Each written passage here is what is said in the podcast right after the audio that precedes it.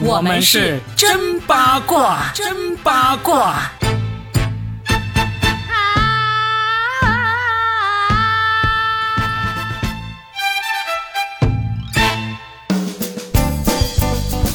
欢迎来收听我们新的一期真八卦，我是算一卦 Robin，大家好。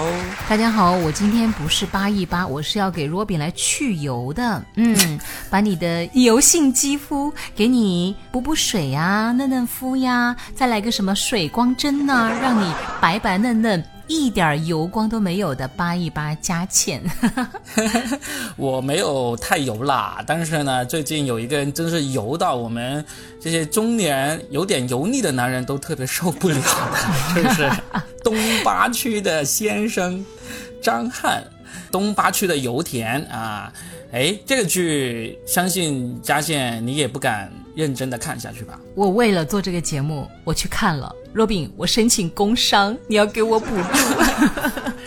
你真的一集一集的看了啊？没有，我只看了一集以后，我实在是撑不住了。我先不说这部剧是不是油哈，或者说是不是像大家所说的那样难看，我就把它当成一部正常的剧来看。包括我对张翰可能也没有什么好或者不好的滤镜来看，这个剧情也其实不是特别的吸引我，一直看下去，因为它的整个剧情的设置。包括前面的剪辑、转场啊，它的整个很想搞笑的部分呢，不是很搞笑，甚至很土，而且很浮夸。我没有兴趣往下看。哎，我们给那些没有勇气或者没有时间看这部剧的人，大概说一说我们看到的一些辣眼睛的，然后导致他这部剧最终在豆瓣只获得了二点一分这么。几乎有史以来最低分的这么一个一些镜头吧，我印象中，我真的是连那些吐槽的片段我都不太敢看。我说第一个看到的就是。这帮三十多岁、接近四十岁的男人，他们在剧里面扮演初中生，穿着初中生的校服，在校园的跑道上冒雨跑步，出场就是这个造型。所以，你如果连这个镜头都看不了，那十秒钟你都坚持不下去了。啊，这个真的是坚持不下去啊！其实这个画面还算好，为什么？因为他们这种中年人扮演初中生，他们不是第一个，他们也不是最后一个。还记得吗？张鲁一，一个四十多岁的。人扮演十几岁的孩提时代，大家还记得这个重灾区吗？包括在早些年的时候有叫姑娘叫，哎，有一个最著名的就是焦恩俊搂着他的西门姑娘，而那个西门可以说是一个大妈了。那个大家还记不记得那个辣眼睛的照片？网上一搜哈，章子怡去演少女，也是四十多岁了才去演少女，所以我倒是觉得这个是可以被接受的。而且大家还在说张翰的肚子怎么怎么样，我仔细的看了一下，还好了，只是大家对他的要求真的是很高，所以就一点点都放大了。我是认为前面这个不算重灾区哈。所以呢，这个呢我都已经受不了了，后面我是真的是不敢看了。但是我看到这么多评剧的号呀、营销号啊，这些都在批评这部剧，甚至连官媒都已经下场来说这部剧是。实在是太脱离现实，太高高在上了，是吧？那这部剧口碑扑街是一定的事情了。我们今天其实想要聊的，还不是说要把这个剧里面每一个让人觉得。难受的剧情，那些油腻的剧情，一个个的拿出来分析、去批评或者去嘲笑、去吐槽。我反而是挺好奇的是，哎，为什么中国的这个三大霸道总裁，现在就剩这个张翰在这个霸道总裁的路子上面就越走越厉害，越走越猛，就是 越走越油呢？你知道三大霸道就肯定最早就是我们的黄教主了，对不对？后来还有这个杨烁演了《欢乐颂》的这个杨烁是吧？现在就这个张翰就是一如既往的从出道到现在都是 从小霸到大，从大霸到老。为什么张翰他会这样子？因这个人其实是成名很早的，就是年纪轻轻就已经是获得了很多这种各种资源，拍各种各样的偶像剧啊，拍了很多广告啊。我印象中第一次留意到这个人还是他刚刚。好像连一部电视剧都没有拍过的时候，拍的那个康师傅冰红茶的那个广告，他的样子确实是留下记忆点的。对，就当时在广告里面看到他的样子的时候，就第一反应这肯定是个帅哥。第二个，这是一个能够让人留下印象的帅哥，不是那种我们现在见的不知道多少，但是呢，虽然第一眼看上去都很帅，但是过后就完全忘掉了那种。也就是因为这样子，虽然迄今为止我没有看过他演的任何一部电视剧，但是因为从那个康师傅冰红茶的广告开始，到他后面各种各样的表情包，他的那个记忆点都是让人非常深刻的。那我就想，会不会就是因为这个人他从刚出道时候开始，他就凭着这种霸道总裁的形象，这种邪魅一笑的形象，就获得了成功。所以其实，在他的认知里面，他就真的认为这就是成，功很有可该有的样子能哦。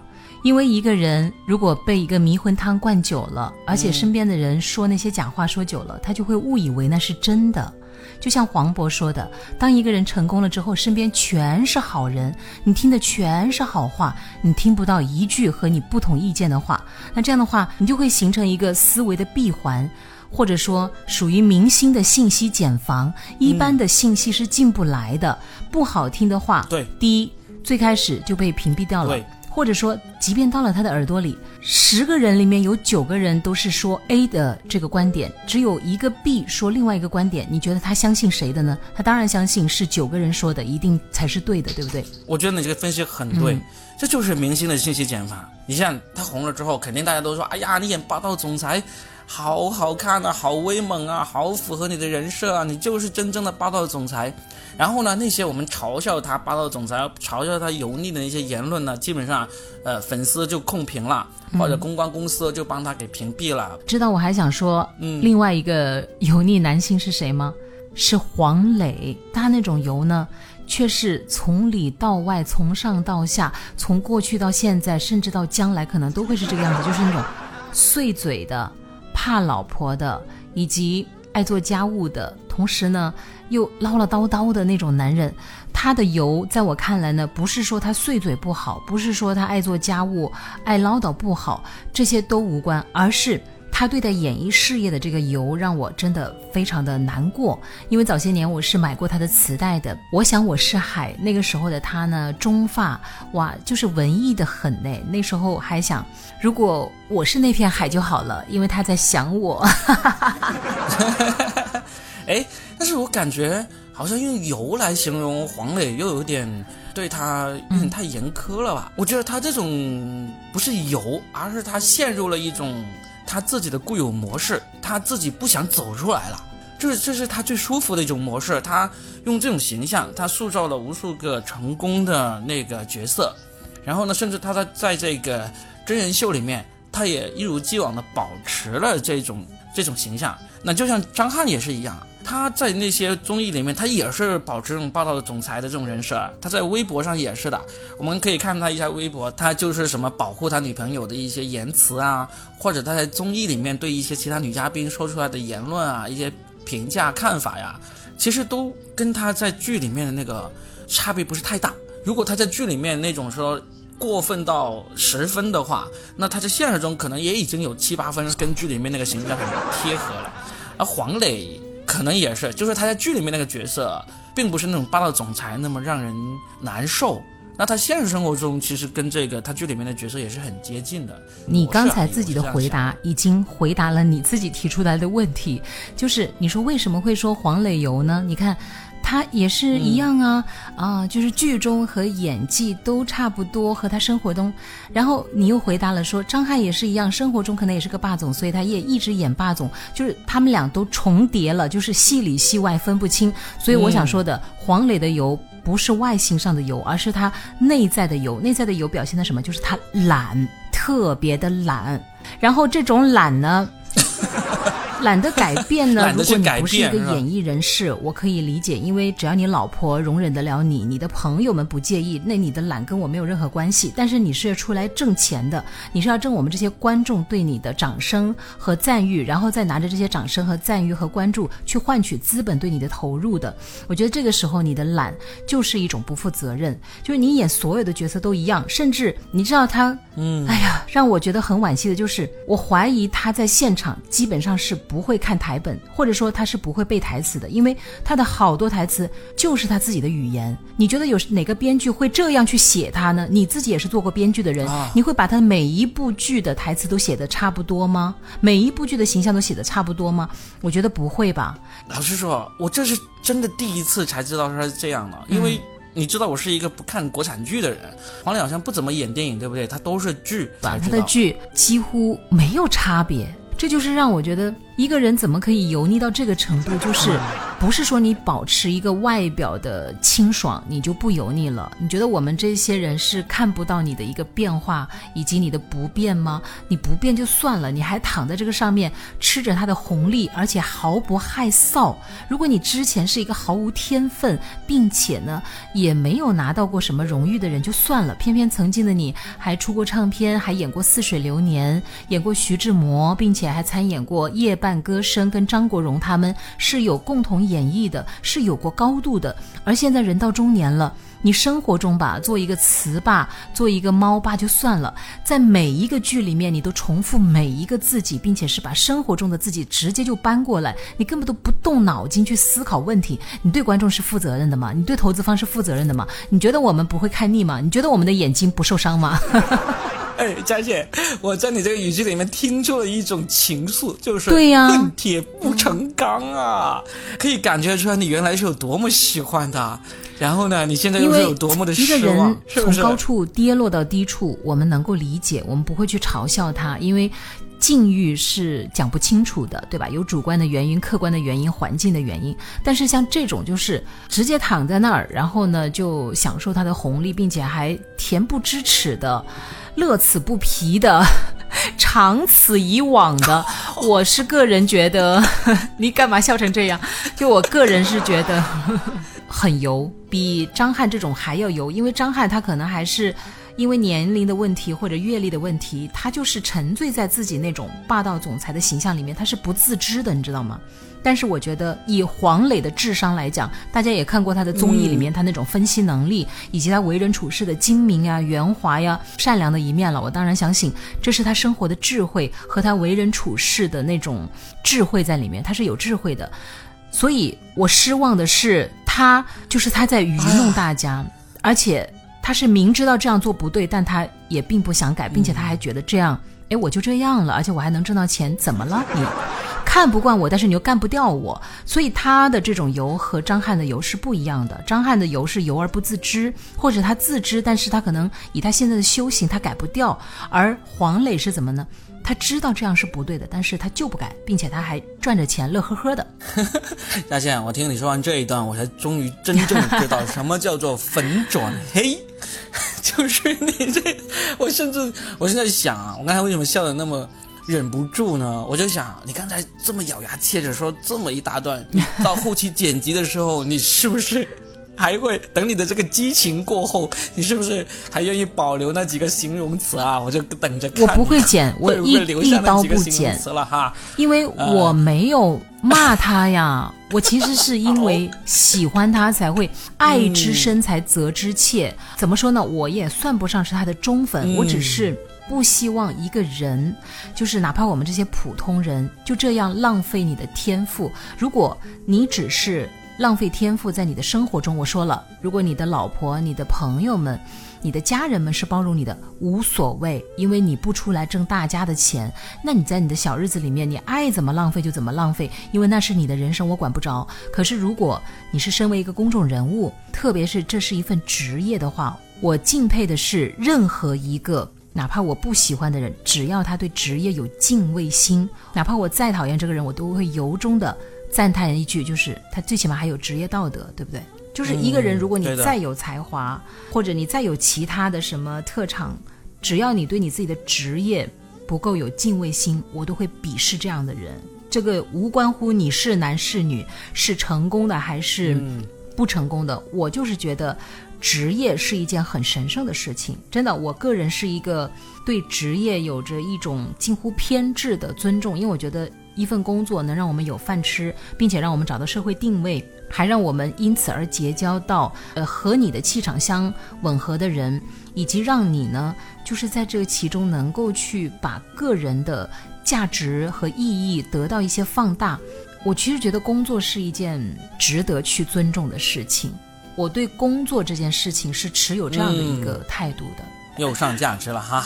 我们把我们的这个痛心从黄磊身上拉回来，我们还是回到我们的霸总张霸总身上哈。我们进入今天我们想要讨论的最后一个问题啊，也是我开始录之前我有一点点困惑的。